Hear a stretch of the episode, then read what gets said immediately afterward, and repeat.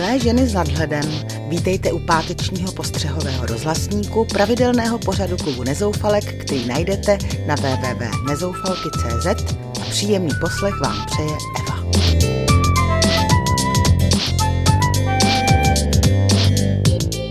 Či nevíte, proč naše média zajímají víc španělské okurky než španělská revoluce, proč zmizely z našich obchodů naše domácí okurky a proč si bulvární pisálci nedají pokoj a šťourají do lidí, kterým nesahají ani po paty.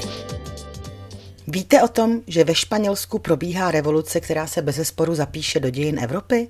Pokud o tom nevíte, pak je to chyba našich oficiálních médií, která řeší španělské okurky, ale o demonstranty obležených španělských městech mlčí. Španělé už jsou od 15. května v ulicích a žádají změny politického systému, který je ožebračuje a garance sociálních práv. Protesty zahájili mladí, kteří se zorganizovali přes sociální sítě, ale teď už ve zbudovaných táborech na ulicích bivakují i starší občané. Pokračuje třetí týden protestů a vzbouřené Španělsko začíná inspirovat občany jiných zemí. Ale u nás se o tom zarytě mlčí. A já se ptám proč – co pak nemáme právo na informace?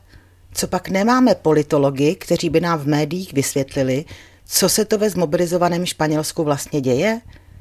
Že by se k nám, do svobodné demokratické země, která se ohání svobodou slova, vrátila cenzura?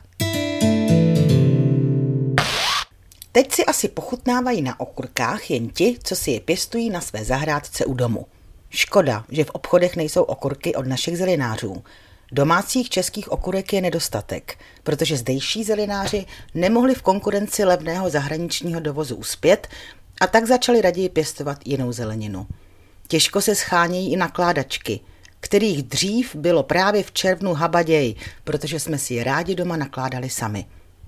Mladí už to dneska nedělají a ono by ani vlastně nebylo z čeho.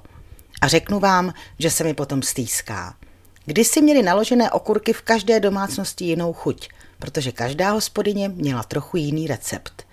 Takové domácí okurčičky s křenem, nebo se skořicí a feferonkami, nebo s hřebíčkem, jo, to bývaly mňamky. Nebo ještě někdo z vás, milé nezoufalky, děláte? Pošlete nám do redakce svoje originální recepty.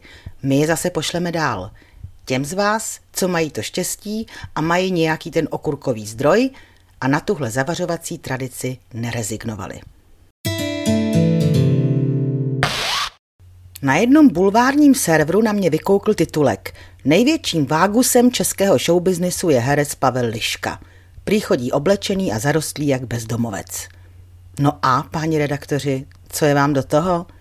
Naštěstí ještě existují chlapíci, kteří nejsou svým zjevem posedlí natolik, aby nevytáhli paty z domu bez gelu na hlavě a zdepilovanou, schválně rozhalenou hrudí. Pan Liška je především úctyhodný herec – který na sobě neustále pracuje a zraje jak kvalitní víno. Nám divákům se umí rozdat a my se těšíme na každou jeho novou divadelní i filmovou roli. A je nám srdečně jedno, v čem si chodí po ulicích. Víte co, vy tam v těch bulvárních redakcích? Všímejte si radši dál svých padlých showbizových hvězdiček, o nichž povědomost udržujete jen vy, protože bez vašich blábolů by o nich už nikdo nevěděl, a skutečné umělce, za které mluví jejich práce, nechte na pokoji. Oni na vás stejně s přehledem kašlou. Loučí se s vámi nezoufalka Eva, těší se na vás zase v pátek a do té doby vás prosím, abyste hlasovali na Eurobabičce pro naši nezoufalku s číslem 23.